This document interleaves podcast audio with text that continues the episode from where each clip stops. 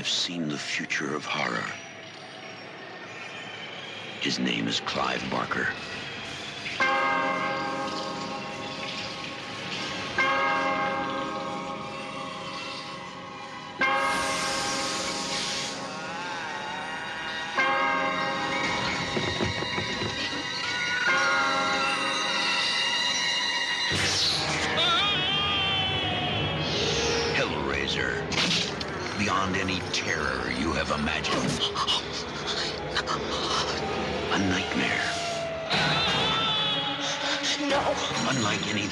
Witnessed,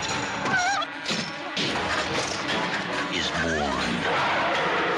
Because within these walls, the unholy is unleashed.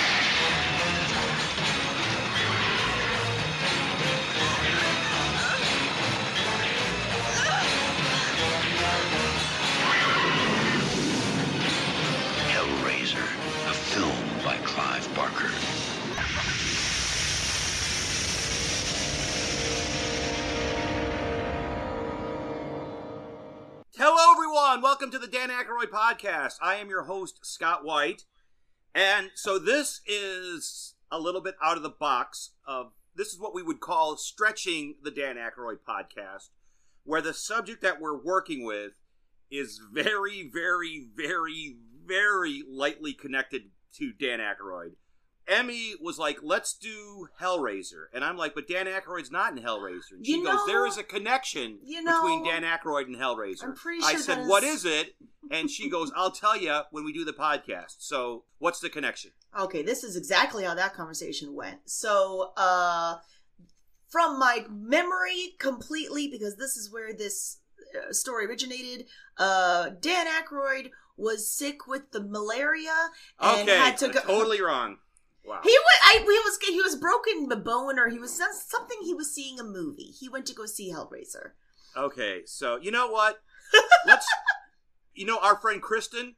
Well, guess what? Oh, she's yeah. gonna do. She's gonna do a voiceover right here, telling us what's gonna happen.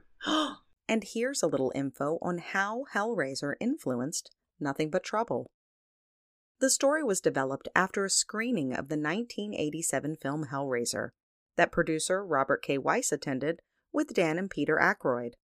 Weiss had fractured a rib and suggested the three attend a film to take his mind off the injury, but that it couldn't be a comedy because it hurt him to laugh, which is why the Aykroyd brothers chose a horror film. Once the movie started and the three saw the audience laughing at the film, Weiss suggested that they make a horror comedy together, since audiences wanted to laugh and be scared at the same time. All right, so that's why this movie Hellraiser that Dan Aykroyd saw with his brother and his agent with the broken ribs. Malaria, ribs, close.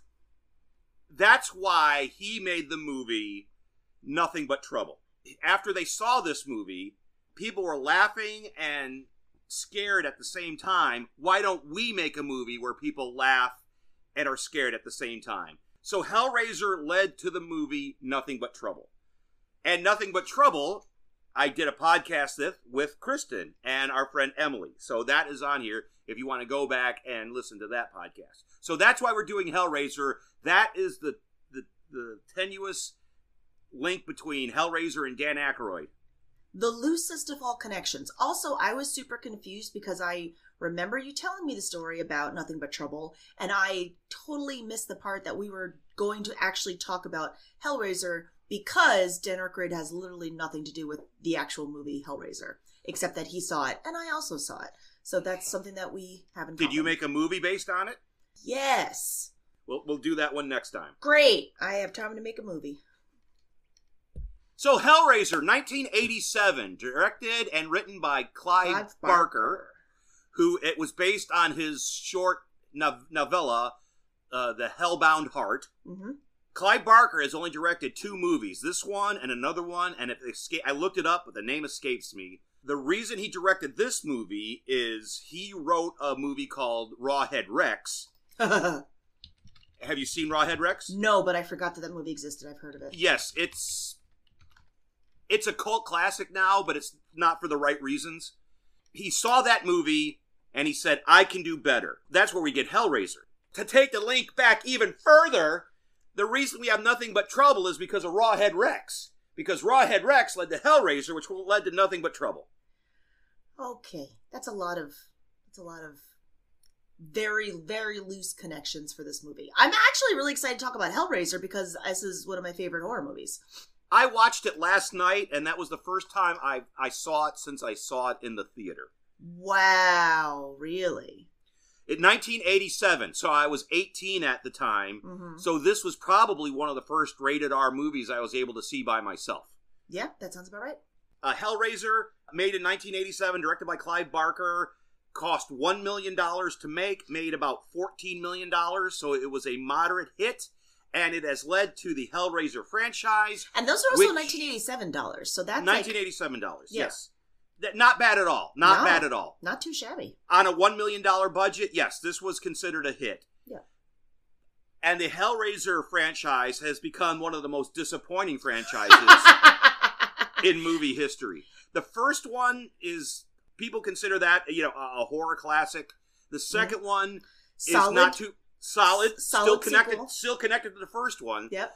But what happened with this film series was they would take spec scripts and just insert Pinhead in them. Oh, that makes so much sense because I think obviously one and two are the best ones. Three is not good, but it's fun. Four is not great, but it's interesting and kind of still is like close enough to where before it goes too off the rails. And then after four, it's just I, they all kind of blend together, and I don't even know what's happening. They would get a detective script and just insert Pinhead in it. Sure. So, these were just generic scripts that not new. It's not New Line, New World. Mm. New World would have these spec scripts lying around. It's like, well, let's we have Pinhead. Let's just get it because there's like not including the reboot which happened this year. Oh, that's right, they did, and I did watch it. I forgot that. Wow, I forgot that I watched it. Shows how much of an impression. There's like eight or nine. there's like ten, there's a lot Oh, of them. Yeah, there's a lot. Hellraiser, we're going to talk about the movie. We're going to talk about the movie. But what Cool. Hellraiser, Halloween, and Nightmare on Elm Street all have in common is they started off, all three of the originals are considered horror classics. Yes. And then from, I I guess, you know what? I would say Halloween is more disappointing than Hellraiser. Because the first one, you mean the franchise as, as a whole? the franchise in itself, okay.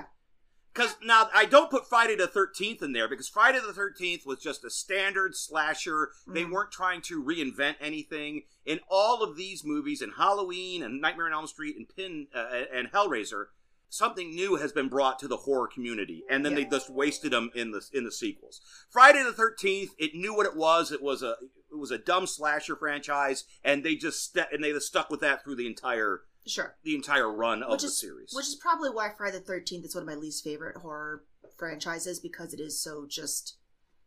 It's the same movie and it's got some sort of different unique kills and like every once in a while there's something noteworthy like the sleeping bag kill is pretty legendary for horror, but like as a whole, Friday the Thirteenth just bores me straight through. Um, if you want the fun, uh, like campiness and slasher of a camp horror movie, Sleepaway Camp is the way to go. That's an uh, god damn. We're going to be talking about franchise instead of this movie. I mean, The- I don't care with it. The Sleepaway franchise is an Oh, odd that's franchise. oh, let's odd, not even. odd franchise. Yeah, we I- won't talk about that. No, I I like to pretend that two, three, and half of four don't actually exist because no, there's a there's a four. there's did they reboot one again? Because there There- because there's like part like they filmed part of four. They filmed part of one. Yeah. and that's an entity. But they filmed another four with Felissa Rose. really. Yes, and it's terrible. Yeah, okay, that sounds about right. Yeah. Because I remember I got the box set as a gift. Do you still have the box set? Ah, I don't. Th- no, I think I got. Oh shit, is it worth something now? It's worth a lot of money. Fuck! If you, if you still had the box set, the box set of Sleepaway Camp is worth a lot of money. Yeah. God damn it! No. All right. Okay. Stop it. Stop. Stop. Stop. Stop. stop. no. No. No. No. No. Stop, stop, stop, stop. We're talking about. Okay. So Hellraiser. Hellraiser. Oh. Okay, we're b- back to Hellraiser. The movie starts where this gentleman is buying a puzzle box. Uh, it looks like he's in Bangkok or somewhere. Uh, I, where I, it, I was thinking it reminded me a little bit, um, ambiance wise of like the opening sequence. Or uh, let me rephrase. It was trying to. I thought it was trying to be a little bit like the opening sequence of uh, The Exorcist, where it's like very otherworldly, kind of like the Iraq sequence is really um, rich and everything to watch. But it was like a little goofier. I never, I never. I guess it. I guess it makes sense to Bangkok. In my head, it's Iraq because it just reminds me of that. But This guy buys the box. He takes it back to his house. He solves the box, and But there were, were like there's a couple little tiny details that I and because I was watching this movie with like a different lens, I noticed things I didn't notice last time. When he uh, does the handoff with the wad of money, he has the dirtiest, Dirtiest fucking nails. fingernails, like a layer, like a year's worth of dirt just under every single nail. To what I was like, what artistic choice was that? Just to have this because I don't understand because Yeah. when you see him back at his house solving the, I was actually looking to Yeah. see it, it, it's not there, so I don't know. With you, there's a lot of nitpicking continuity, little Mm. nitpicking continuity errors in here, and we'll talk about them. Mm. But yes, I noticed that exactly. It's like when a kid is gets out of a sandbox. It's Yeah. just Yeah, and like they've been da- like it's just that much dirt. And then the funny thing is like the the shot of Frank uh shirtless, all sweating, glistening, and no and his pants on with like a perfect little square of candles all around him. Like the image is a very like iconic image, but I was watching this, I'm now thinking like. So he just like took the time to light like 25 different candles and just set them unlight. and then how long has he been doing? How big were the candles? Because he's been doing, he's been working this box so for we we assume hours and hours. Well, maybe that was part of the ritual that we didn't see. Maybe that had to, but then no, because she anyway. Yeah, so she opens it without the candles. So I don't know. He opens it up, and then all of a sudden these hooks come flying out and go, go into his Mhm. back. This movie is a combination of, of practical effects and computer effects, and this movie. The practical effects are awesome, Yes. and the computer effects are awful. Well, but the yes, but also 1987. So Yes, they did not. I should say they did not age well. How about that? Yes. Yes, the, uh, correct. The practical effects have aged well. The Mhm. electronic, you know, computer effects have not aged well. But also, there's not a ton of computer. Effects. There's not a ton. It doesn't. It's- It doesn't happen enough to ruin the movie. But when you see him, it's just like, after "Oh, after what you've seen with all the practical effects they've Yeah. done, it it really it really doesn't help the movie. But uh, for the time, I'm sure it was really cool. But the practical effects are very good. They're Yes. very visceral, like to the point of where I'm like still, even though I've seen this movie a million times, I'm still like because it's just like hooks tearing through flesh, and like you get like close-ups of like the kind of viscera, and just it's just, it's it's gross and cool and just yeah. So that ha- so he solves the box. These hooks come out. The Cenobites come out. Yes. The cinematography is also fantastic in this movie. Mhm, mhm. And they're in this room where these spinning blocks that just have pieces of flesh nailed and hooked to them, and there's chains hanging, and light is going through like shafts of wood. It's it's very very well lit, and it looks Mhm. looks great. So we we have the four Cenobites, which are never named in the movie, But we know they are names. yes they go by Pinhead, Butterball, Yep.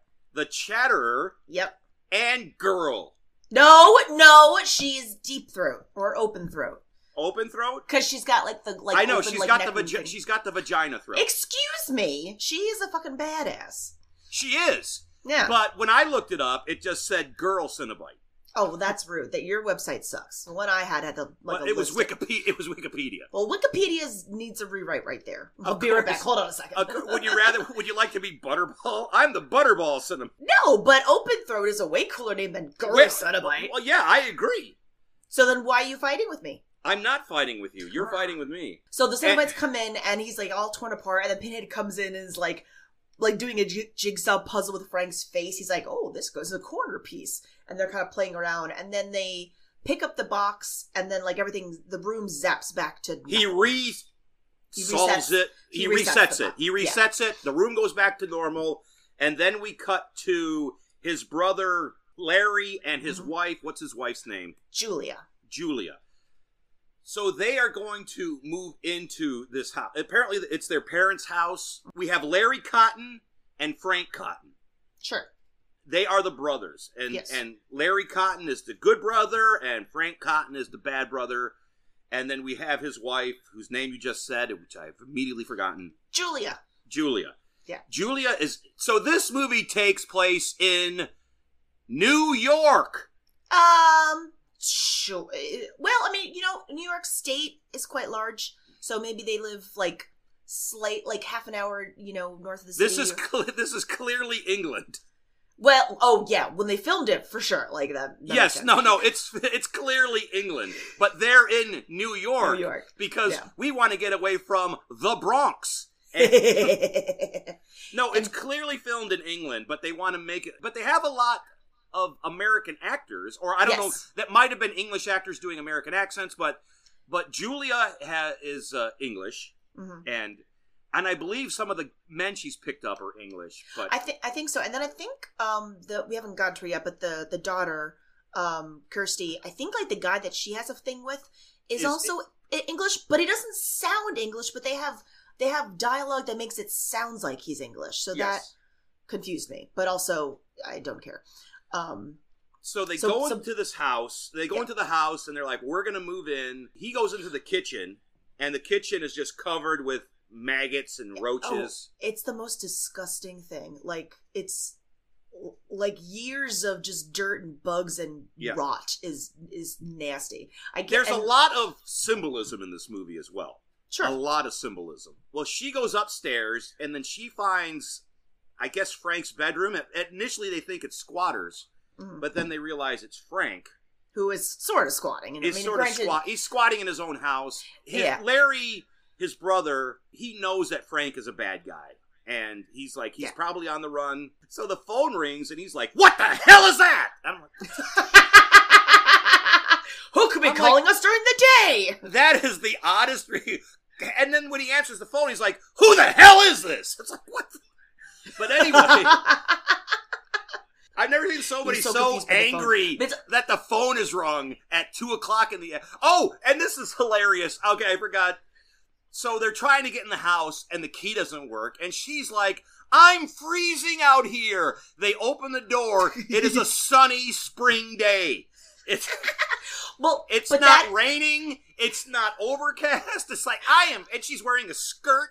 It's but that that goes into perfectly the the thing that I was about to say, which is important to note that from the second Julia walks onto the screen, she's just unhappy with everything ever, and just has this like constant like sour, just like she's got like like active resting bitch face all the time, and you don't quite know why, and then you kind of get it very quickly. then you get it later. Yeah, Yeah.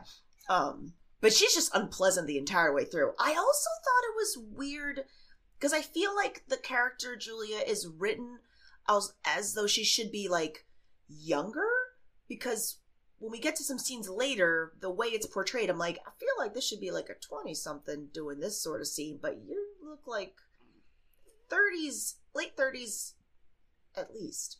well, she's age appropriate for her husband. Sure. If it went to a twenty-year-old, I could see that, but it's refreshing to see a, a- an age-appropriate couple in a horror movie, Sure. or in any movie actually. Yeah, yeah. No, no, the age appropriate thing is good. I guess, well, because when the phone rings and he has the bewildered phone call with, uh, it's Kirsty, his daughter, calling, and Yes. they do a separate thing. But Julia's upstairs. She finds Frank's stuff. She finds a photo of Frank looking all angsty and like a, you know, tank top thing, and then has this very vivid, uh, you know, flashback that we get to see of where they're back at the house and she's uh, opening the front door and it's pouring rain and Frank's there looking all wet and like you know angsty again. It's like, oh hey, it's me, it's brother Frank. And we and we know this is younger Julia because her hair is a little bit longer and she has the She has a mullet. she, she kind of does, and like a faint smile, and like the only time you see her moderately happy.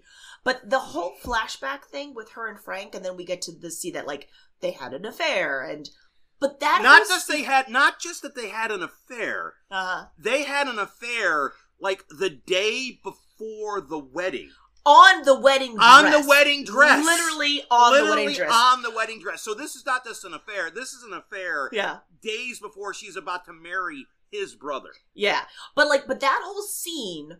She seems so like innocent and virginal, and she's got like like she's going like all the, uh, oh, and she's got like the white kind of I don't know what to call it. It's like a it's not a slip, it's not like a romper, it's like a underoo lingerie kind of thing and she's just like all like trembling late like it just got the it, it felt like she had never had sex before was that was She might vibe have I never was had. getting. She might have never had good sex before. we get the impression that frank knows how to fuck We get the yes because Frank's deal is, and we're going to find this out late. Frank's deal is to find the ultimate pleasure in life because in all those pictures, he's with different women performing sexual acts with them. Frank's ultimate goal is to find the ultimate, the ultimate passion, the ultimate, you know, I guess the, ultimate orgasm, if you would. Uh, Something. he- he's something. Yes, you're right. Frank knows what he's doing because after they have sex, she's like, "I'll do anything for you at any time." So it's like, wow, that must have been so. but then she marries larry anyway so Because I think Frank went away. So sure that and like larry was like the nice one the stable one the one that had a job so she's man, like if you "It's- if anybody if if any character in movie history is just like the nice guy doormat, it's it's, La- it's Larry in this movie, and he's Yeah. uh, Andrew Robinson. It's not. Is it Andrew Robinson? i don't remember the the actor. I know I speci- I know him specifically. He was uh, Andrew Robinson. Andrew Robinson. is okay He usually plays bad guys, and what Does he? gets. Yes, he was like what I vividly remember him from the first Dirty Harry movie. He plays he plays the Ah. bad he plays a Zodiac killer in the Dirty Harry first movie. And to see him play a nice guy was a nice change of pace. However, and we're going to get to it, yeah he gets to do both in this movie. he does He does. So How does that happen, you ask? We'll get there. we'll get there.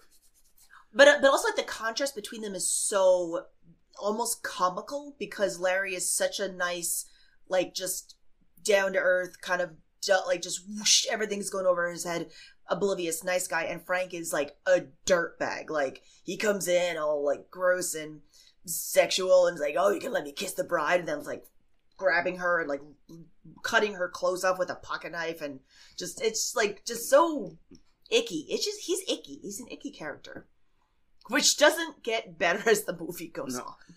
and he's clearly dubbed and i'm like why is he clearly dubbed but that's going to become apparent later too I don't know why he was clearly dubbed. He- I he's, well i'll tell when when we get there i'll tell you why okay, I cannot wait to hear this.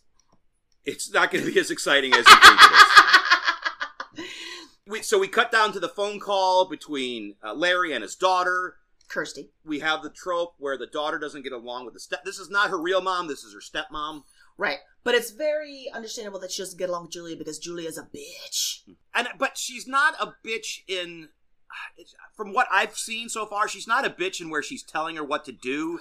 I think she's just a bitch and she's cold and distant. Yeah. She's she yeah, she's very cold, she's very distant, she's very frigid. She doesn't it just if it just and it, maybe it's almost sad except that we know what happens later so I don't have that much empathy for her. Mm. But up up until this point she just feels like a very unhappy person that just kind of made choices that she regrets but doesn't know how to get out of it. And that would be a sympathetic character except for everything that's going to happen very shortly Yeah. after this. Um So the dad's like, you know, c- come on over, and he wants. First of all, he wants his daughter to stay with him, and they're like, no, Mhm. I got my own place. Yeah. Apparently, she's moving there because she's like, I got my own place. Now I need to find a job. Yeah, they never really explain what happened because Kirsty, I'm guessing, is like fresh out of college or college age because it's she seems young enough where she could live at home, but old enough where it's okay that she's not living at home. if this is set up in real time, the actress was born in 66, which, which would make her about 20 when this Yeah. movie came out. She probably is in college or she is Yeah. college age. Yeah, which would also make sense as to hey, I got a room, I got to get a job now because if you just graduate college, you don't know what you're doing. Right. Then they decide, let's move in. Mhm. And he goes, let's move in on Sunday. Okay, no. What you do is you get an exterminator Yeah, right. and you blast that place because that place has maggots. That place has roaches. That place has rats. And they're just going to move in on Sunday? No, no. You get a professional cleaning crew in there and you clean that place. You get that place exterminated. You do not just move in because from what they they're both doing well in their jobs. They do not need it's not like it's like if we don't stay here we're out on the street. No. they they have their means to stay in an apartment, you know, in a, a, a hotel room for a month while Yeah. this place gets cleaned and fumigated. So no, you don't move right into this house that is infested with every vermin known to man.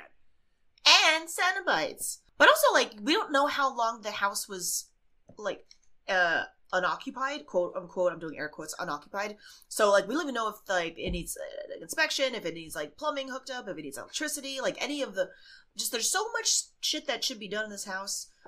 But Well, you know, it's yeah, a movie, so how we'll, let, long we'll is go. yeah? How it. long has he been gone? Did they turn off the power because he hasn't paid the bills? all that. You think Frank paid a single bill while he was Yeah. there? Ha ha. I bet you that Larry was paying the bills for the house. Oh God, yeah, I could. See I bet he was. that. He's the kind of person that would do that. Oh man, Larry. Larry. Classic Larry. So so now okay, so we but we know they have water in the house because Kirsty's coming over and she's making some tea or something, and the and the the water goes crazy and she gets her shirt all wet and then goes upstairs to find a towel and then like interrupts Julia having her daydream about Frank. Yeah, Julia has several flashback daydreams about her time with Frank. Yeah. And at this point, there are two sleazy moving men. It's like like from Central Casting. We need two fat, disgusting, sleazy men who are just going to undress all the women with their eyes. And it's like, and these two just popped up, and it's like, we're going to use Hey! these two. Yeah, did you go for a sleazy guy? Yeah, I, Yeah, I, I, yeah. got this- I got sleazy gotta- guy number one. You got sleazy guy number two. Cool, good. Nice boobs. And I'm sur- and we keep saying this, but I, I, I'm surprised they didn't get used later. But we'll get to that. Um, so so okay, so now we like jump forward a little bit and they're moving in. Yes. And so, so, so I love the fact that they hired the two movers, but Larry is still helping them because, of course, Larry is helping. of course, them. Larry would. Even though he paid them to do this, he's still helping. And, And they're they- half-assing it. They're asking for beer, and Yeah. And Larry's like, "I'll go get your beer. It's not. That's fine. I'm paying you to move myself. Let me get you beer." Okay, and so this leads to the scene which he's moving the mattress, and you see this rusty nail sticking Mhm. out of the wall, and his hand, and it's like to me that was the most tense part of the movie because I, I I know it's going to happen, Uh-huh. and and it's like little stuff like I recently did a podcast about the fly, and to me. oh, And to me, the worst part about the fly is when they're arm wrestling and that piece of bone. oh, it's like sh- it's like stretching like yeah, right and it sticks yeah, out through his. I Yeah. know he's going to cut the shit out of his hand on his nail, which Sure compared is. to all the other stuff that's going to happen in this movie is minor. But I'll ah, ah, Yeah. it's like a slightly uh truncated version of the eyeball scene in Zombie 2. in zombie. 2. yep. Even if you haven't seen the movie, you know that scene. You know that's even if you haven't seen the movie, that's a pretty famous scene. That's what I just said. I said even if you haven't Oh, I'm sorry. I thought you Yeah. said. He cuts his hand on the nail. Frank has this aversion; he can't stand the sight of blood. And not and not just cut like cuts his hand, like his hand like like as like like like you can't see my hands because I'm it's a podcast, but like his hand like jams into the nail nail, and then like because they're pulling the mattress, the mover guys are just pulling continuously while his hand is in the nail, so his nail is just like just like shredding the shit out of his hand. It is Yeah. like upsetting to watch. It is. And he goes into the room where uh what the fuck is his wife's name? Julia. Julia. he goes into the room where Julia's at and he's bleeding all over the place and Mhm. blood is just dripping on the floor. Even though I do feel sorry for Larry at this point, I'm Mhm. like, for Christ's sake, man, this man, because he's like, he's like a four year old. I cut my hand. He just, he just, he hands his bloody hand to her. Do something. I'm gonna. Okay. But if he has like a legit phobia of I blood, under- he, yes. he can't help that. Like, but I also don't disagree because it is very silly to see this like grown man going like, I can't. help bad is it? But also, a phobia is a phobia. But but we know that this bleeding on the floor is very important because they keep cutting away to the floor and just we hear that very deep, uh, you know, exaggerated plunk of like the blood hitting the floor. So we like, oh, oh, something's about to Yeah. happen. Well, she doesn't even take him to the hospital. She's No, like, she does. No, no, she does. she gets like, the daughter to. She's like, you take him. Oh, right, right, right. But she's like, oh, it's gonna need stitches. But then yeah, It's gonna need takes them. stitches. You go. Julia's gotta go be in her bunk for a few minutes. And then we see the floor absorb the blood, Mhm. and then underneath the floor we see this heart beating. the hellbound heart. The blood has rea- reactivated Frank, and we see him. We see this bubbling, and then we keep cutting to the rats. I get you know like the similar like only the rats are seeing this happening, and this reminded me a lot of the thing, Uh-huh. the practical effects with this Yeah, because yeah. we see these two arms come out, we see him partially form, Yeah. and the blood has re- rejuvenated him. It's only a small amount, so it only rejuvenates a small amount. But it's basically the blood is like he's kind of pulling himself back together. Yes, But do you know how they did this effect? Because I don't. Cool.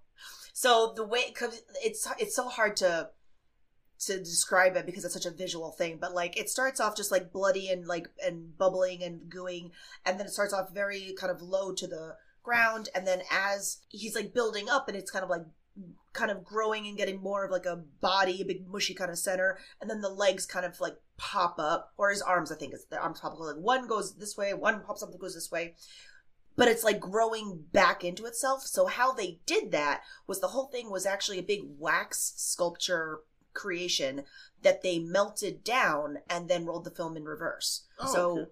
yeah. So it's actually, you know, the when it's coming all back together, it's wax melting down. But, it, but it looks see, so cool. It looks so good, and it's stuff like that that we just miss in today's movies. It's- yeah.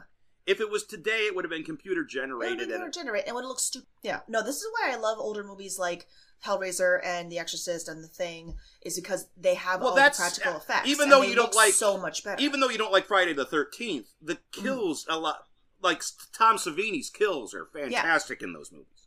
oh yeah, it's just it just it has such a different feel when it's a practical effect and you can tell that there's something there. And even though it might be a little like Some- less fluid, Somebody said, and I, I forget, but there's a quote: "Practical effects don't look real, but you feel that they're real. But computer effects look real, but you know they're not real." And it's something like that.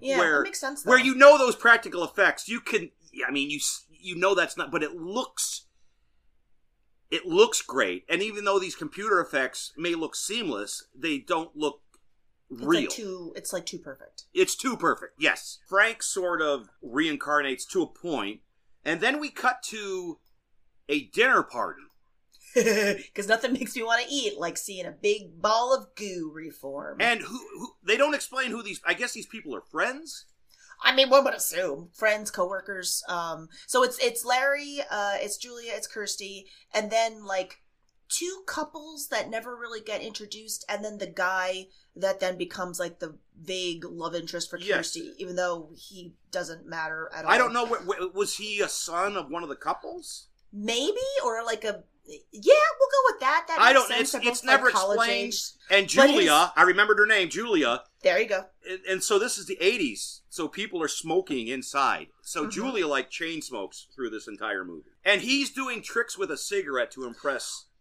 uh christy Kirsty. Yeah. Kirst- oh, Kirsty. it's there's a yeah. It's the weirdest, grossest. Uh, uh, what is? Oh, damn it! What's the phrase? Uh, God. Oh, that I can't. There's a there's like a phrase these kids use these days, which is like a.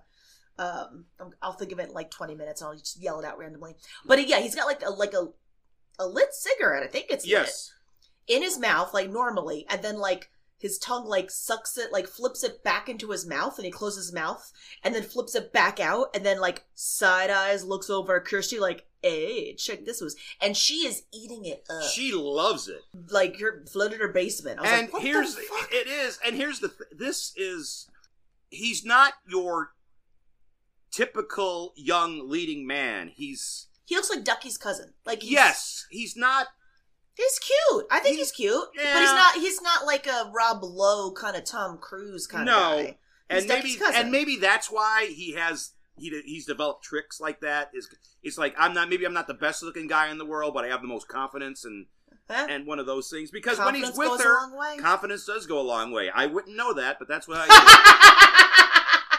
well Julia excuses herself. She has a headache she doesn't even give that an excuse she goes Does- I'm just oh going she's to just she I'm says going I'm to bed, going to that's bed right. he's like is everything okay and she's just like yeah she doesn't even doesn't even offer. I- I could hear like a headache, maybe. Yeah. But she doesn't even offer an excuse. She's just like, I'm going to bed. She hugs and kisses everybody goodnight except for her husband. but but like we should oh, be oh, I'm sorry, surprised. I'm sorry. But they do this in this movie, and I can't stand it. And I've never seen it done in real life, where his grown daughter kisses her father on the lips. I, oh yeah, that happens in all in movies all the time. I have I have never ever Yeah. seen that happen in real life where a daughter or a son kisses the Or- mother. yeah. Uh, yeah, I've never seen that. That is a that is a movie thing. That does not exist in real life unless there's something good going on. yeah. No, I concur. I've never seen that in real life either. And every time I see it in a movie, I'm like, but why? Yeah, yeah, exactly. What what is wrong with the cheek? Why? So uh, and then uh, when Julie goes to bed, then the, the guests are like, "Oh, we should be heading out," and the Larry's like, "No, sit down. We're drinking. Shots, shots. You want a shot?" But like, or orange whip, orange whip, orange whip, three orange whips. So they stay and they're drinking, and then Kirsty gets up at some point. Um, Well, no, she goes upstairs and she discovers Frank. uh, oh, Julia does, not Kirsty. Julia, Okay. not Christy, Julia. Yeah, Yeah, Julia yeah, yeah. goes upstairs and she discovers Frank. Yes. And so there's a couple of scenes, I mean, where you got to suspend your disbelief. She sees this massive half man flesh thing on the ground and she doesn't get the fuck out of there.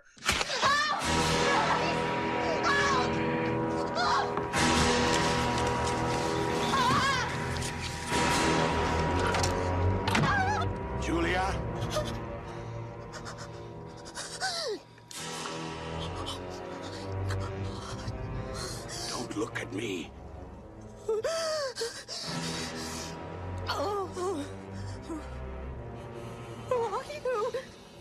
I said, don't look. Help me. Tell me who you are. Frank.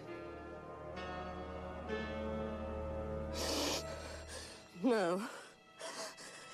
No. Believe me, it's me. It's really me. His blood on the floor, it brought me back. Back. Where? Just help me, will you? Please, God, help me. Like he looks kind of like the Toxic Avenger at yes. this point, At this like point. like on the floor. I think he's like got vague stumpy legs. He does. But he's but, But, but he's there's like walking with he's walking with his arms at this point. His legs Yeah. have not fully formed. yeah. So he's like halfway there. Whoa, he's halfway there. Whoa, Santa bites a scare. Uh, anyway, so um, yes, I agree. The fact that she just doesn't run screaming back downstairs is weird. So this is why Frank was dubbed. That's not the same actor who does when he starts to become more when he starts getting flesh on his body. That's Yeah. not the same actor who Frank was at the beginning of the movie. That's a different guy. And that's his Ah. and that's his voice that was dubbed on Frank at the beginning of the Ah, movie, so they sound okay. the same. Okay, so they must have wanted like the very handsome, like dirty bad boy. I I don't Frank, know Frank and human Frank. I, I don't know why they didn't have the same actor do both. Maybe the I would assume it's a stunt thing. It's like Uh, probably that's probably Yeah. right. Yeah. And she and he's like, "It's Frank. Don't look at me." She's like, no problem, because you are disgusting. But then he very quickly and easily, Very quickly. like she's like, oh Frank, oh, but you only got like half a body. You're like all you're kind of mushy. Cool, I'm on board. I remember how hot you were. We'll get back there. Like way, way too fast. She's on board Way, with this whole thing. Way too fast. And now, so Kirsty comes upstairs, Mhm. and uh, Julia's like comes out, and they have they have a you know Kirsty goes to the Kirsty is drunk at this point. Oh, she's like holding onto the wall. She's so drunk. Kirsty and Julia have this awkward interaction where I don't even think they say anything. Or she says, "Are you okay?" and Julie doesn't say a word, and Yeah. but Julia's trying to keep make sure she doesn't go into the room where Frank is at. Right. And I think because we don't, because the viewer at this point doesn't know what the deal is, um, but what is going to quickly become clear is that Frank needs more people to fully form. So even though Julie doesn't, And what becomes know- clear later is Frank wants to have sex with Kirsty. Well, I mean, so does every guy in this movie. Like that becomes also clear. Not. Julia, Kirsty. Well, I said every guy. What? Every guy's also like you know pining after Kirsty. Also, the the sleazy movie guys, the movers are like gaping at her, and ev- everyone wants to. This is this movie is very horny, just across the board. Um, but but yeah, so uh, Kirsty, it, it almost seems like Kirsty might go into the room, and then something will happen. But then Ducky comes looking for her, and she gets she escapes back downstairs. Kirsty's fine for now. Um, and then I think they have this like random little cutscene where like Julia and Frank are figuring out what's happening next, and then Ducky's walking Kirsty back to her Well, place. there's a random shot of Julia and Frank in bed, and Julia is up in bed, and you know Frank is he's dreaming, he's asleep, and then it flash. Julia flashes back to Wait, Frank or, or Larry? Larry. I'm sorry, she's in bed with There we Larry, go. but she she flashes back to Frank. Yeah.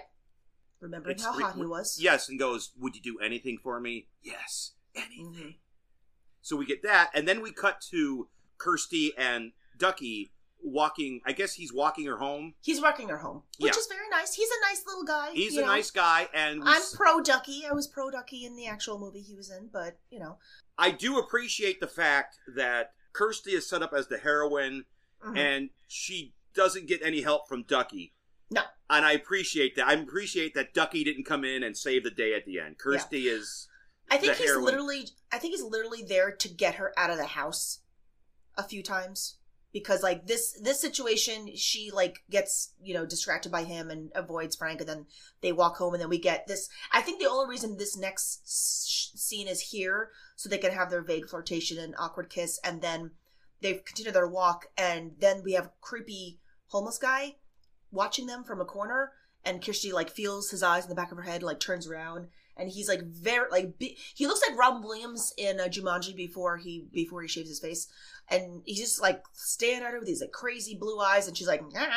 and and we don't know what that's about, and we won't know what that's about till a little bit later. Mhm. Um, but I think we only needed that scene to get that one. Shot yes. We need to introduce that character, the homeless for person, reasons. for Yeah. reasons. For reasons. And then we cut back to the house, and Julia goes into the room with Frank, and she's like, "I'm going to help you."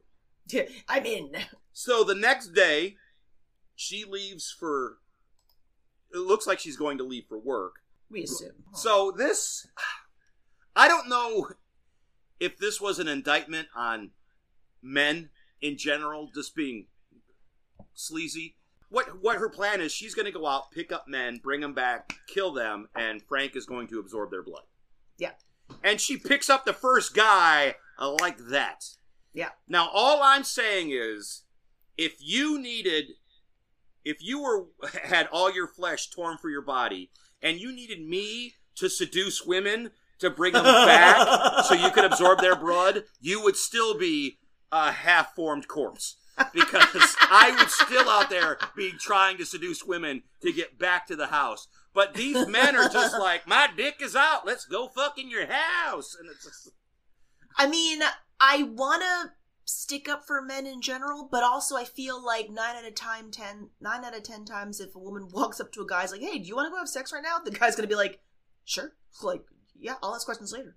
Uh, so I don't think it's it would be that difficult. Maybe maybe she could have had like a couple failed attempts, but she well, the is. first one, she doesn't even try. He comes on to her. But also, it was the '80s, and I feel like that's kind It of what was the happened. Like, and yes. like women But weren't like so much the uh, aggressors of that. However, point. it was the 80s. However, this was right in the middle of AIDS as well in the Uh, 80s. Yeah, maybe like the beginning of everything because '87 was kind of, I think, when things were like starting to pick up, pick like get noticed and things were just starting to come out. Now I'm sad. Let's let's backtrack. Yes. Let's go. Let's just go to murder to get that That's way taste, happier. that AIDS taste out of our mouth. Oh no! Please don't put that in the podcast. A- AIDS taste, yeah. Oh, don't say it twice. Okay, so now Julia's picked up, and here's the thing that I think is I think is the biggest flaw in this plan. She's not, um, pi- she's not picky with who she's picking up. It meaning she's taking home this. We assume just the one guy. it's not just the one guy, Hmm. but like these well-to-do businessy type guys who probably have friends, coworkers, family, somebody that will miss them and notice that they're gone because they're about to be gone. So here's what I thought. I Uh. thought, okay, I'll call the moving men back because they're a couple of sleazeballs. I'll say, oh, I need some stuff moved. You call the moving men back, and then I, Yeah. cause, so I thought they would be brought back, but they weren't. Yeah. But yes, this first guy is a business guy, and he picks her up, Mhm. and they go back to her house, and it looks like she's going to back out of it, but she doesn't. and he gets weirdly aggressive. And he takes, she takes him upstairs to Frank's room, Yeah. and he's like, and and and once again, no, no alarm bells are going off. I, I, there's one thing about being horny, but but being stupid. It's like Yeah. she's taken you into this room where there's. It's just.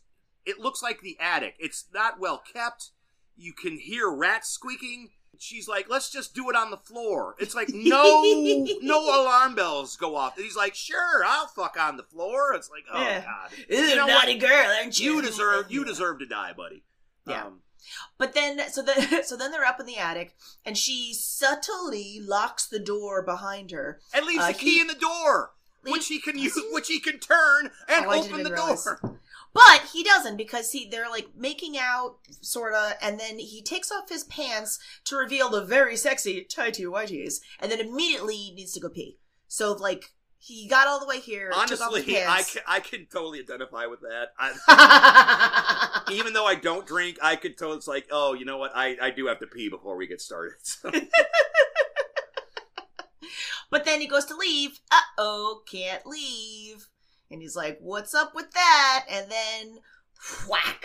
she hits him with she has a claw hammer and Yeah. she hits him with the hammer and there was a scene where there is a scene that had to be cut or else it would have been x-rated where the claw hammer was buried in the guy's head and they, they had to cut that to get an r rating but she Mm. but she hits him in the back of the head she hits him in the jaw and it's like i said he hits the floor nice practical effects of Mhm. it looks like he just got beat with a hammer Which he did. and then frank absorbs his he abs- He like crawls in and like kind of hunches over him. so yeah, it absor- he absorbs his blood, I guess, and it just shrivels up, and so there's just this little corpse on the floor.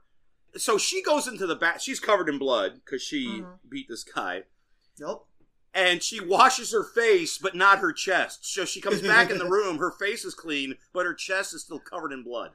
And then Frank is still bloody and like goopy, but now he's got legs. He's Now got legs. He's standing. So we're getting there. We're getting there. He's like, "Come here, I want to touch you," and he does the, the he does the sixteen year old boob grab. He just reaches out and grabs her boob. and then he does. I think it's the scene where he does the weirdest, grossest thing, where he like reaches out and like it would be sexy if he wasn't like half corpse, but like has her his like thumb and like rubs like over her lips, but then it was like leaving blood streaks across her mouth. Well, it's here's so the gross. thing: in the flashback, that was her move, where she took Frank's thumb and ran it over her lips. oh, I oh I know, but I'm Yeah. saying, but it's no, no, I understand yeah. completely. Yeah. Uh, But then at this point, Larry comes home, Mhm. so she she gathers up this corpse and and Like hides it somewhere in the house, and then she locks herself in the bathroom. And God damn it, Larry! He comes upstairs, and she's like, "I'm sick." What? Hey, babe. He's like, he's really concerned about her. Can I get you anything? Can I get you anything? Perhaps a whiskey or A something. brandy, asks- a a brandy. brandy. A brandy. You got it, babe. You want me to cook you a meal? Want to do a She's like, I'll be down right. No, no hurry. It's like, God damn it, Larry. Poor Larry. Larry. Larry. And then we cut to the new, the next scene, which for at first was like, what? Because it's such a weird jump. But we're in a pet store now, and we don't know what the hell we're doing in the pet store. But apparently, this is the job that Kirsty got. Yes, This is working in a pet store. I don't think she knows anything about pets. Like she doesn't because yeah. people are complaining. She's like, you got the boss is at lunch. I don't know what to do. Yeah. Um, and so this scene would be also completely useless except for she notices there's a weird guy in the corner, kind of like hunched over one of the little tanks, and she's like, Hold on, what's going on? She gets closer. It's the homeless guy from before with his hand buried into a box of crickets and just chowing down. Hmm. Just full on eating crickets. And she's like, Hey, but first, first she goes, Give those back! Which I always am like, what? Did you expect him to just put them back in your hand? that's but pro- then that's probably part of the like the part that they Aykroyd and them saw where they were laughing. right. That's like they were they were laughing and scared. That's that's Yeah. probably one of the main parts where they were laughing. It's like give back Right. those crickets. Right, because it's like, what the fuck? But I, I, I will acknowledge that's probably the moment of like before like the brain connects what is what you're seeing with what's happening. Because I'm sure there's a moment of like, you're stealing crickets, give those back, and then realizing, oh, you're eating them. Oh, you're fucked up. But then she also like very confidently and like boss bitch, uh, like walks him out. She's like, get out of here, and then like follows him out, like arms crossed, just like making sure he leaves. And I'm like, okay, that's pretty cool. And he just and he leaves and he he's gone. And I think at this point we hear like a weird like fluttering of wings or something. Something like that. there- there's something odd about this guy, but we don't know what it is yet. But then the boyfriend comes in and she snaps Yeah. out of it. right, and then everything's fine until And then it's the montage now. it's the montage uh, where she picks up another guy. Julia. Julia picks up another guy, and he's like, uh, "Are we going to be interrupted? I don't want to. I, I like to be careful." And then there's a, a, and then once again, it's sort of a comical cut where you see him just flying back against the wall because he's just been hit in the head with a hammer. Yeah. And so, and there's like a few of these guys. There's like a there's a few of them that she gives to Frank, and he's like he's getting there. He's getting layers, and he at some point he says like, "My nerves are, are reconnecting. I feel pain again." He's like, he's, sm- he's smoking, and he's, He's like, smoking, I, I. I can taste that. first and- thing I've tasted in years." and he's he's he's wearing clothes now because apparently he's mod he's modest now. I don't want But I I- don't want her to look at my veiny penis. Um, but also the clothes are just like blood stained everywhere because he's still goopy. It looks great. It looks oh, oh yeah. it looks great. He's in this he's in a suit, but it's still gloppy because of the skin. It looks it Yeah. looks like a zombie in a suit, and it looks Yeah. fantastic. It looks Oh, once it's again cool. once again practical effects great in this for a one million dollar movie. The Mhm. practical effects are fantastic. hmm Um, and and and then and then it's the um uh, Ju- Julia's at home with Larry, and he's watching a boxing, A boxing. match, and, Larry, Now, Larry is like full on, like doing like the fists up, like punching the screen as though he's like playing knockout. Which home. is something you wouldn't think that Larry would enjoy boxing from what we've seen No. up till now, but Yeah. because he doesn't like he doesn't like the sight of blood, where you're getting a lot of right. But another one of the continuities is his bandage is gone, and there's no giant scar on his hand from where the Oh. nail uh, ripped. it. So I was just like, Yeah.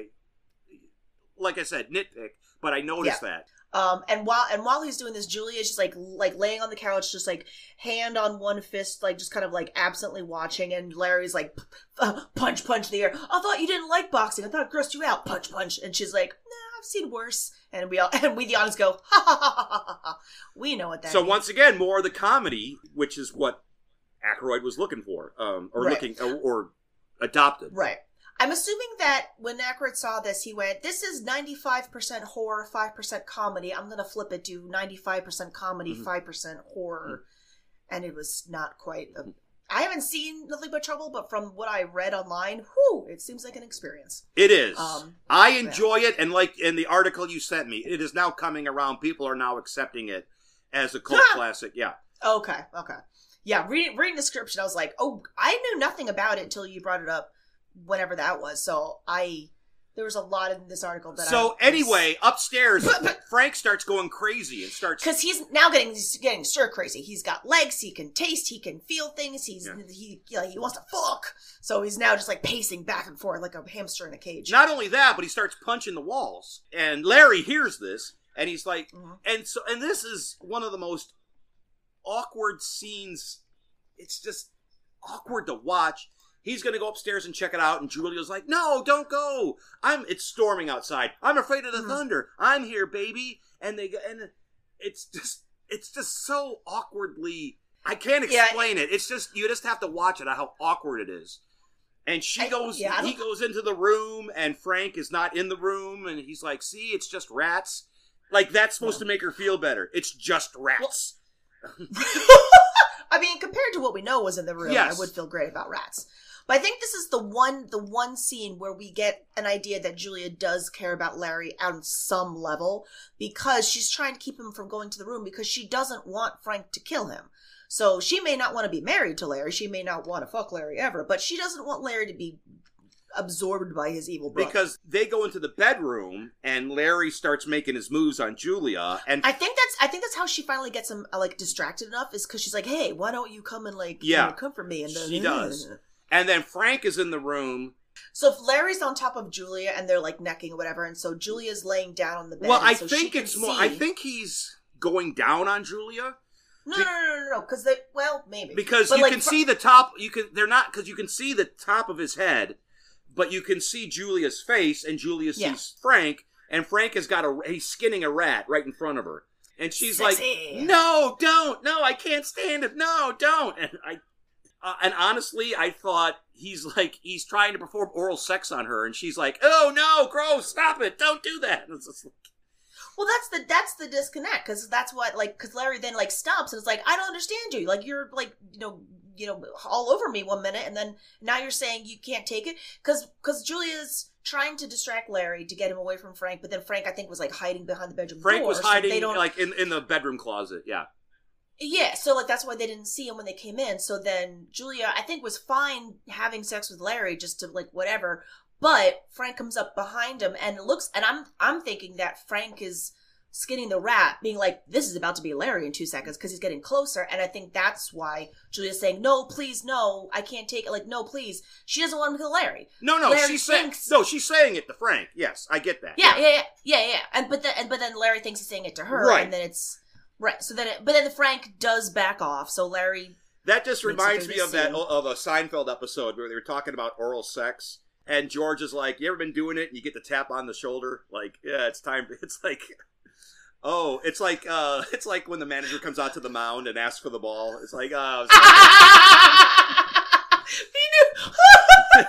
you know what? Why don't you why don't you get some Gatorade? I, yeah, I'll finish yeah. well, uh, That's a whole okay, different podcast. Uh, so the Um, next scene is yeah. Larry at dinner with his daughter Kirsten.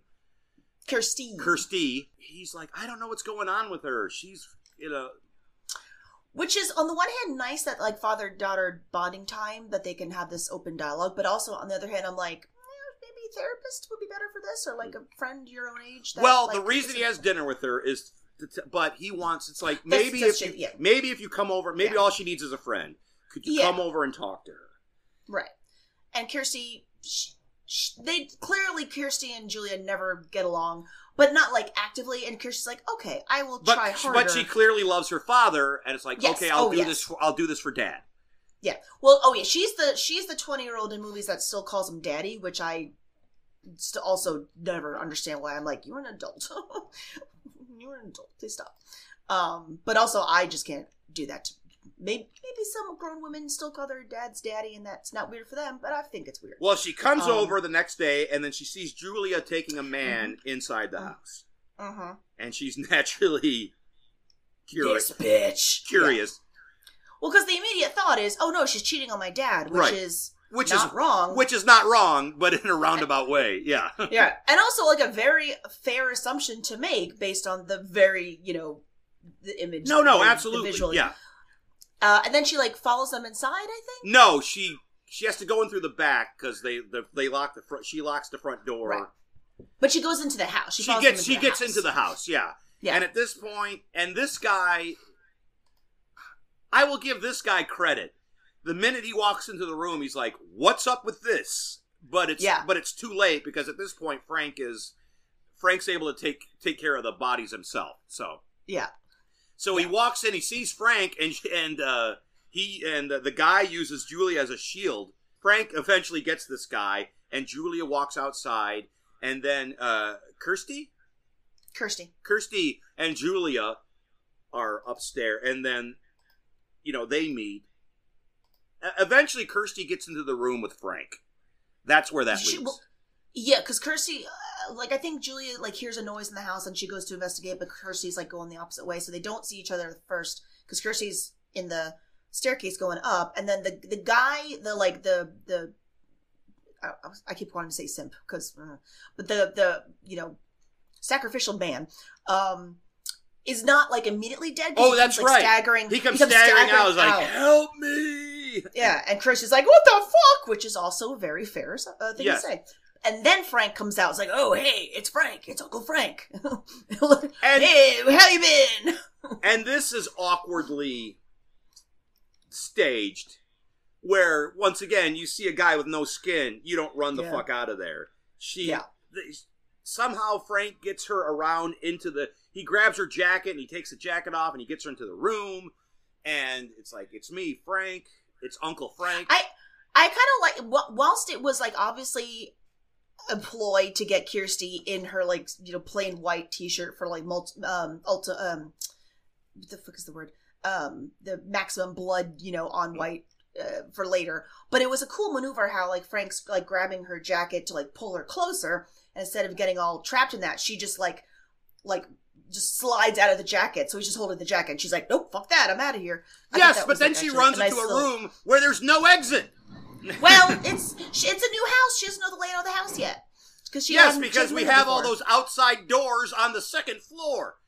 You know what? If I had seen a guy being murdered and absorbed by I would go the other way, not into But I would that also- room. but I would also be a little turned around, so I don't blame her for. You I mean, can't be turned around when there's not when it's right in front of you. Point is, she's now in the other room. Frank is uh is like coming at her, and she's He's not only coming at her; he's being he's being pervy. He's like Yeah, oh, yeah. He's like, you grew up. You look good. Hey, hey, come give Frank a kiss. He, he's so. and he says he says come to daddy, and Come that's to daddy. and that's going to be important later. and and there's nothing in this room. This is like just like the empty like gut, blood and guts. well, we've room. seen that Frank has now nailed the rats to the walls, so we see these Like- half live rats. Just Yeah, so he's nesting a little bit. yeah, So there's nothing in there for her to defend herself with except the puzzle The box. puzzle. So she picks it up and like like like he like makes like she's gonna heave it at him, and immediately he's like, "Give that to me!" And so she has this moment where she's about to like lob it at his head, and then like stops. She's like, "What? Oh, this? Oh, you want this? All right, well, go get it." And then she just like chucks it out the window, which is the stupid thing. Like it was a bold move, but it worked because he was distracted enough by it going flying out the window that he's like, "No!" And then like gets distracted, she can run by him. no, she doesn't So- have to run by him. The door is behind her. Is it behind her? Yes. All she I'm- has to I'm- do is run out. I'm look. I'm like what? I'm like skipping through the scene as I'm, we're talking about it. The door's in front because he's like walking in front of the door. Mm-hmm. Whatever. Either way, she distracts him. He's like my box, and then she runs out. And now, and she runs out, and she, again, she's a very smart screen She queen. bo- she, she knows uh, that she, enough. she pushes her way past Julia. Julia tries to block her, I believe. And and it doesn't matter. She gets out of the house Um, and she picks up the block and then she starts walking through New York. Quote unquote New, New York. So she's smart enough to know that like something's up with this box. I'm gonna keep it. But also she's now like disassociating because now she's just kind of walking in like a catatonic state. Just like she's just walking. She's like kind of like vaguely touched, like hanging onto a chain link fence for dear life. and then that? she gets Do you think the box has something to do with that? um. I don't think so because like in all the granted in all like the Hellraiser lore and like the previous scenes just in this movie, like we've never seen anyone get kind of like loopy or like weak just by being near the box or holding the box. I think she's just in like just literally having a mental breakdown because of what she just saw, which is fair. Which is That's totally fair.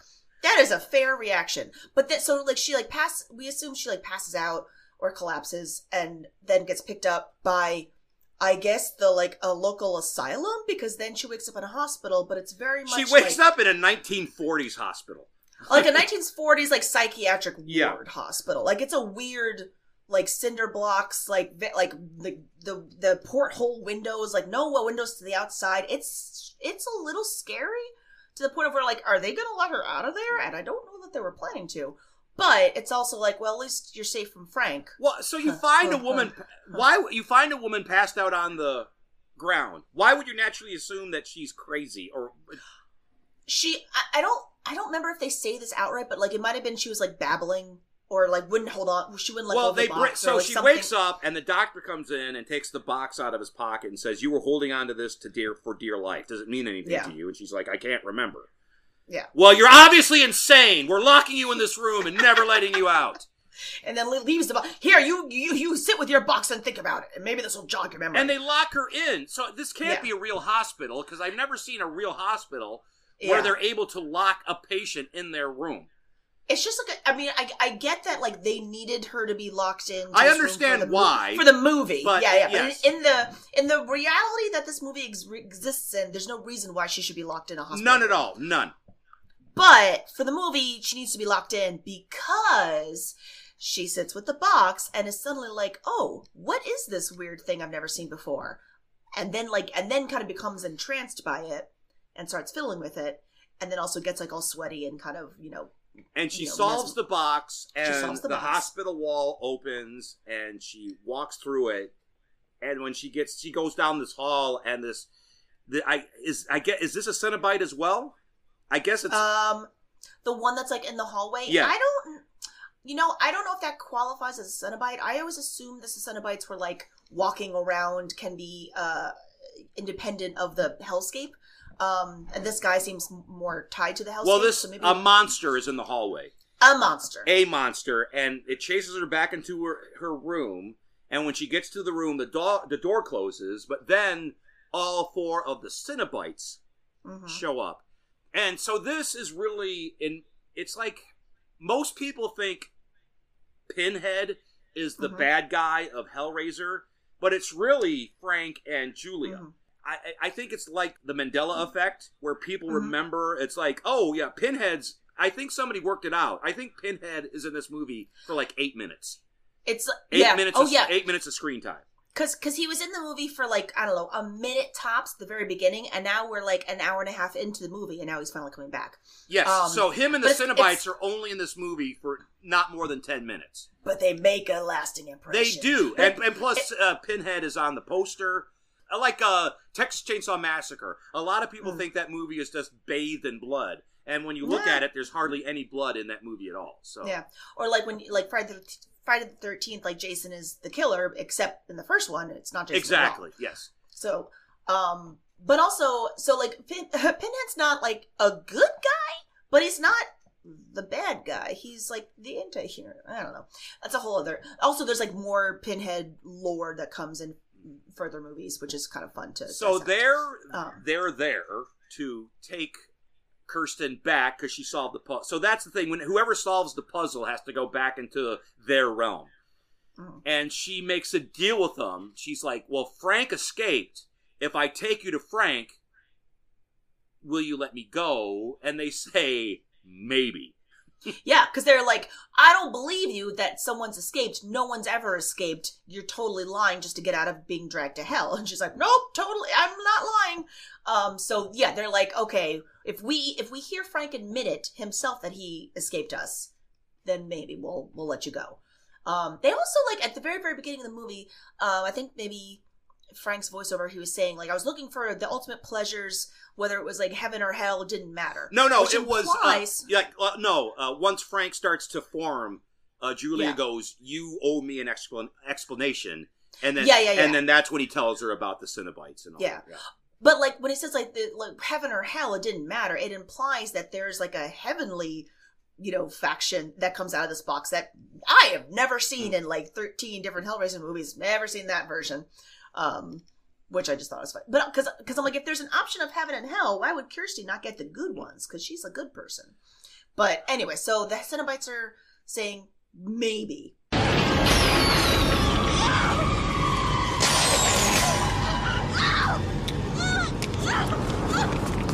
The box.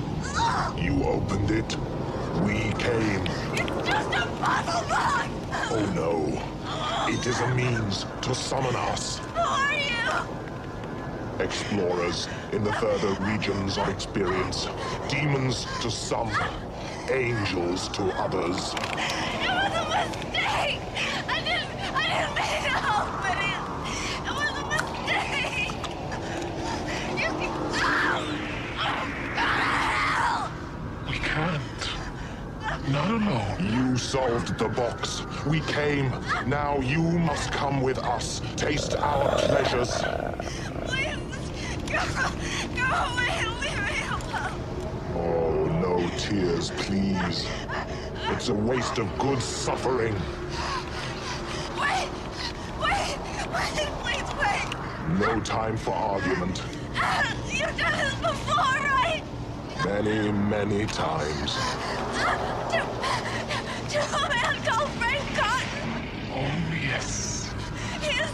You. Nobody escapes us. He did. I've seen him. I've seen him. He's alive. Supposing he had escaped us.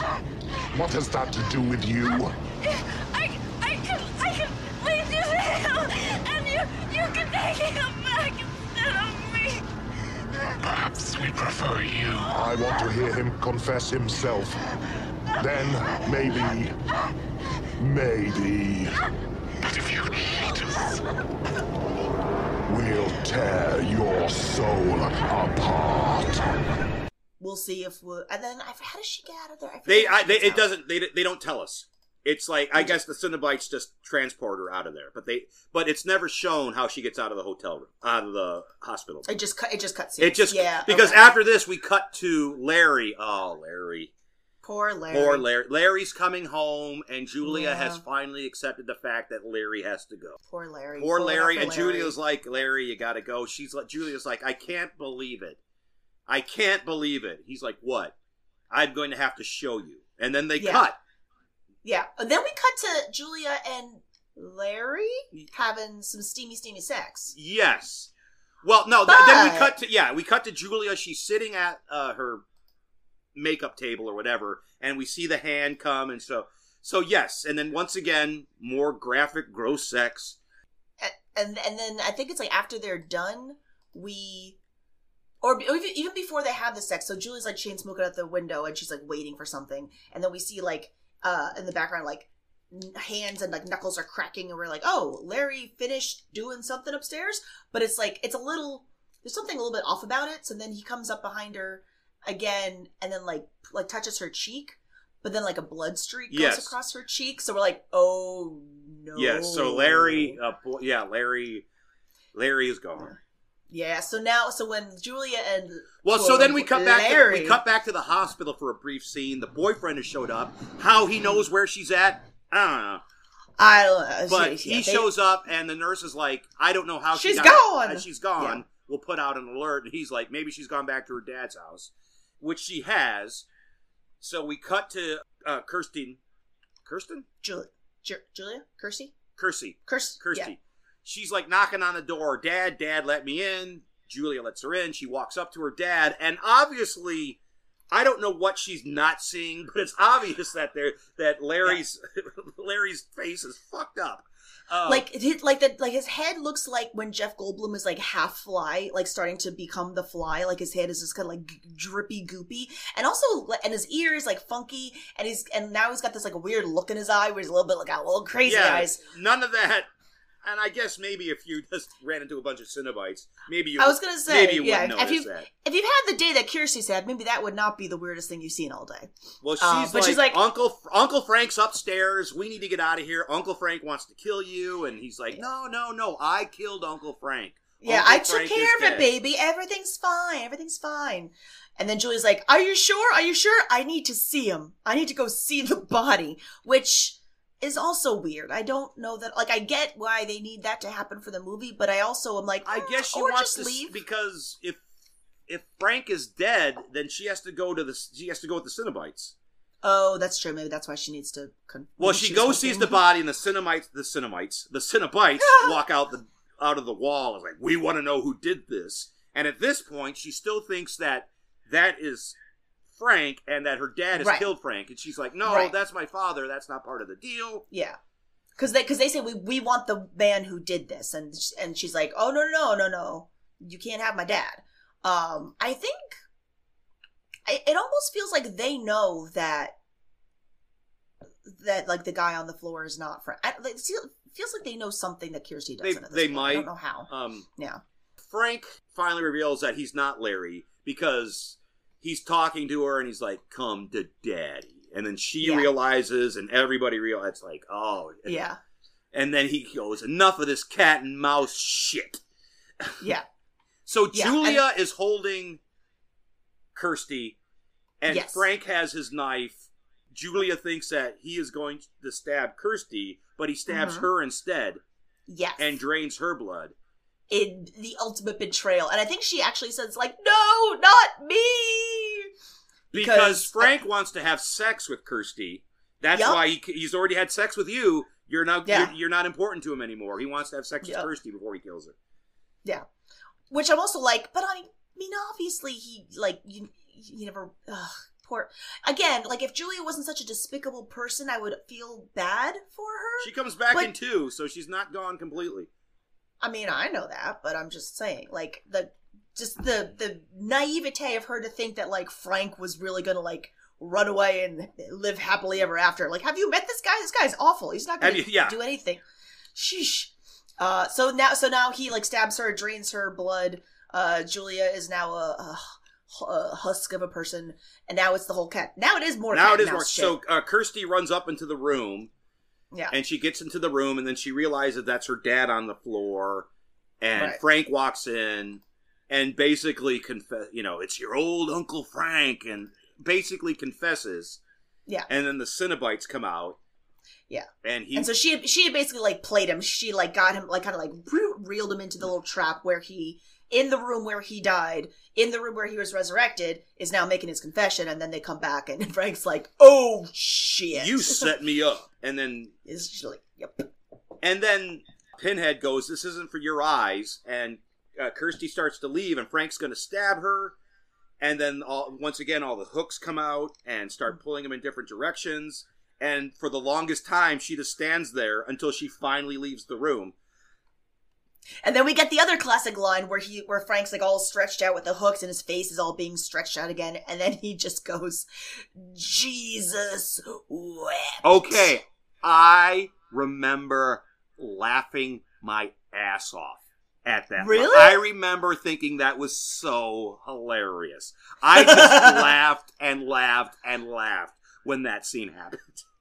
Oh, that's so funny. Because like it's I yeah, I don't know. I was a little young to have seen this in the theater, but it, it's just just a fun I don't know I don't know if I would have thought it was funny. Like I never think it's funny, but I also I'm not like scared by it. It's just it's just a classic line. So she Oh. runs out and she still. Oh, and he like explodes. Like they yeah, like pull no, him no, apart yeah. and he like Frank explodes, explodes. again. Yeah. yeah. So Frank's done. So she's running out and she has the box, and then uh, what is it? Open throat. What's her name? Yeah.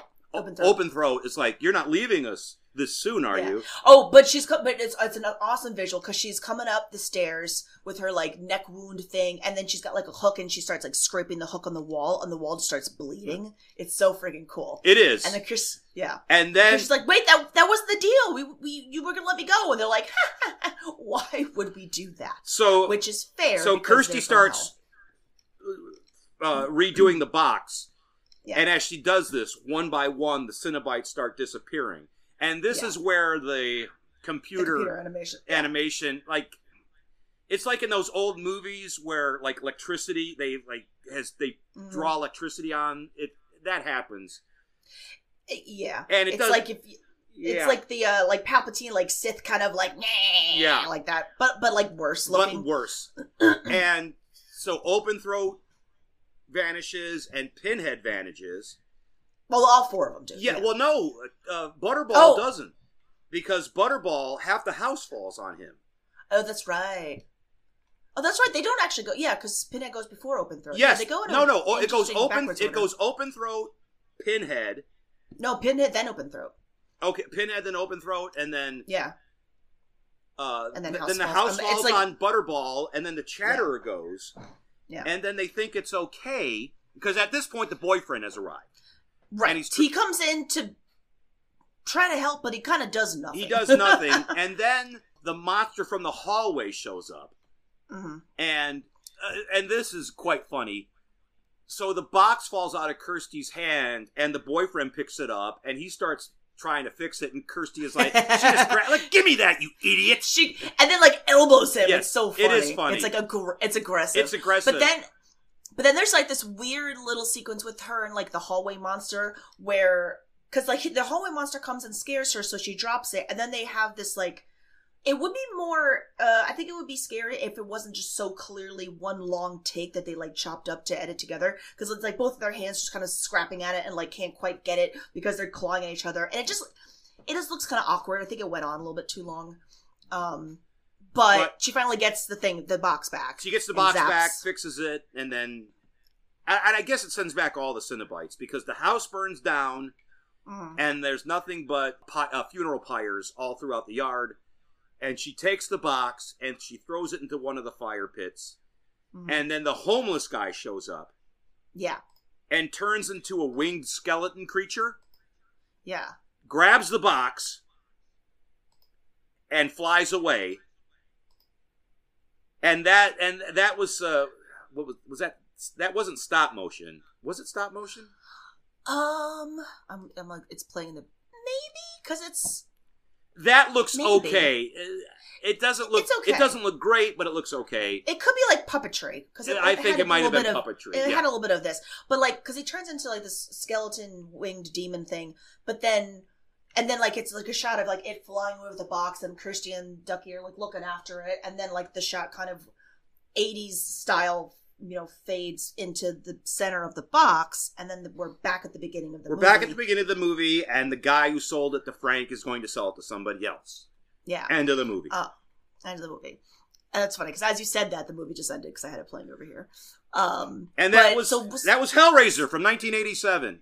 The reason Yeah. we have nothing but trouble. so from a very good movie came a movie. Uh, I do feel like I should watch Nothing But Trouble just so that I could see where it, things went from there. Um, so yes, this I would say this is a modern horror classic.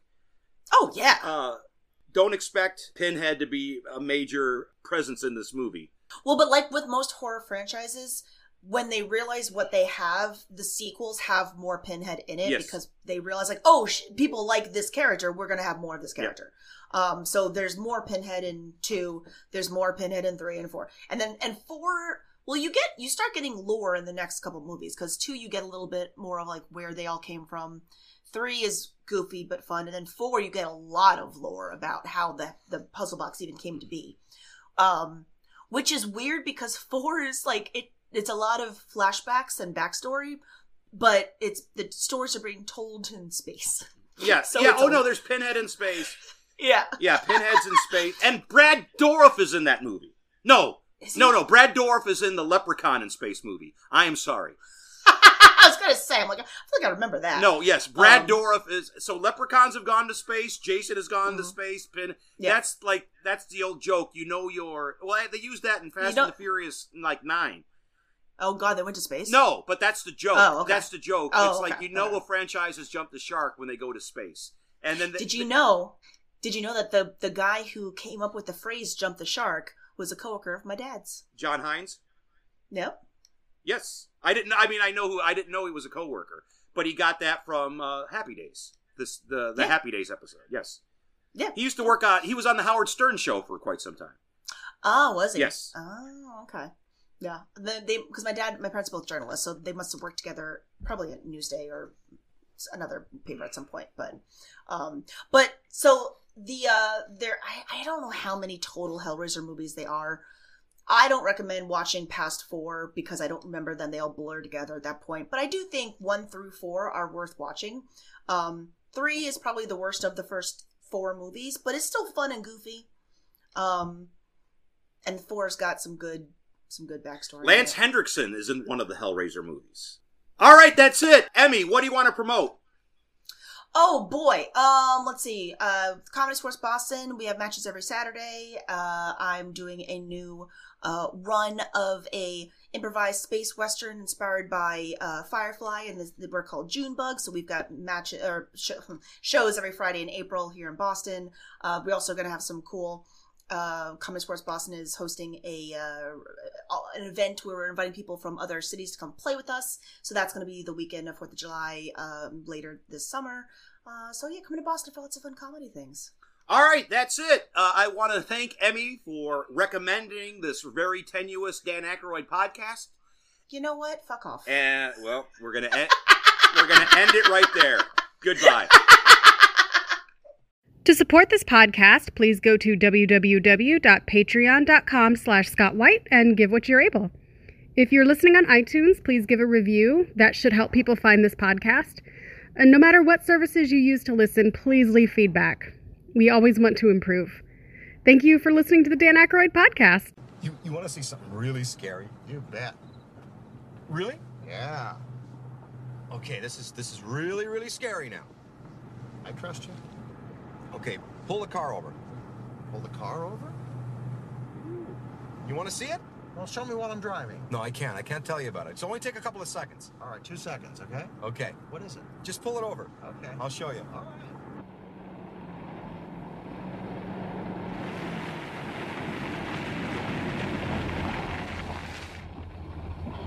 Okay. Scare me. Are you ready?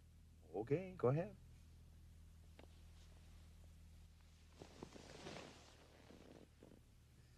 What are you doing?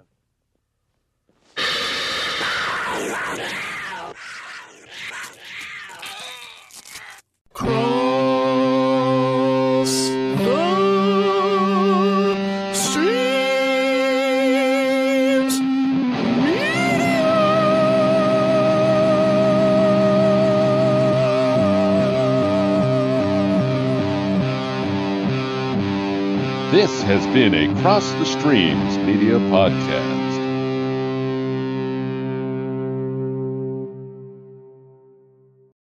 Just one little problem. Sexual? Yeah.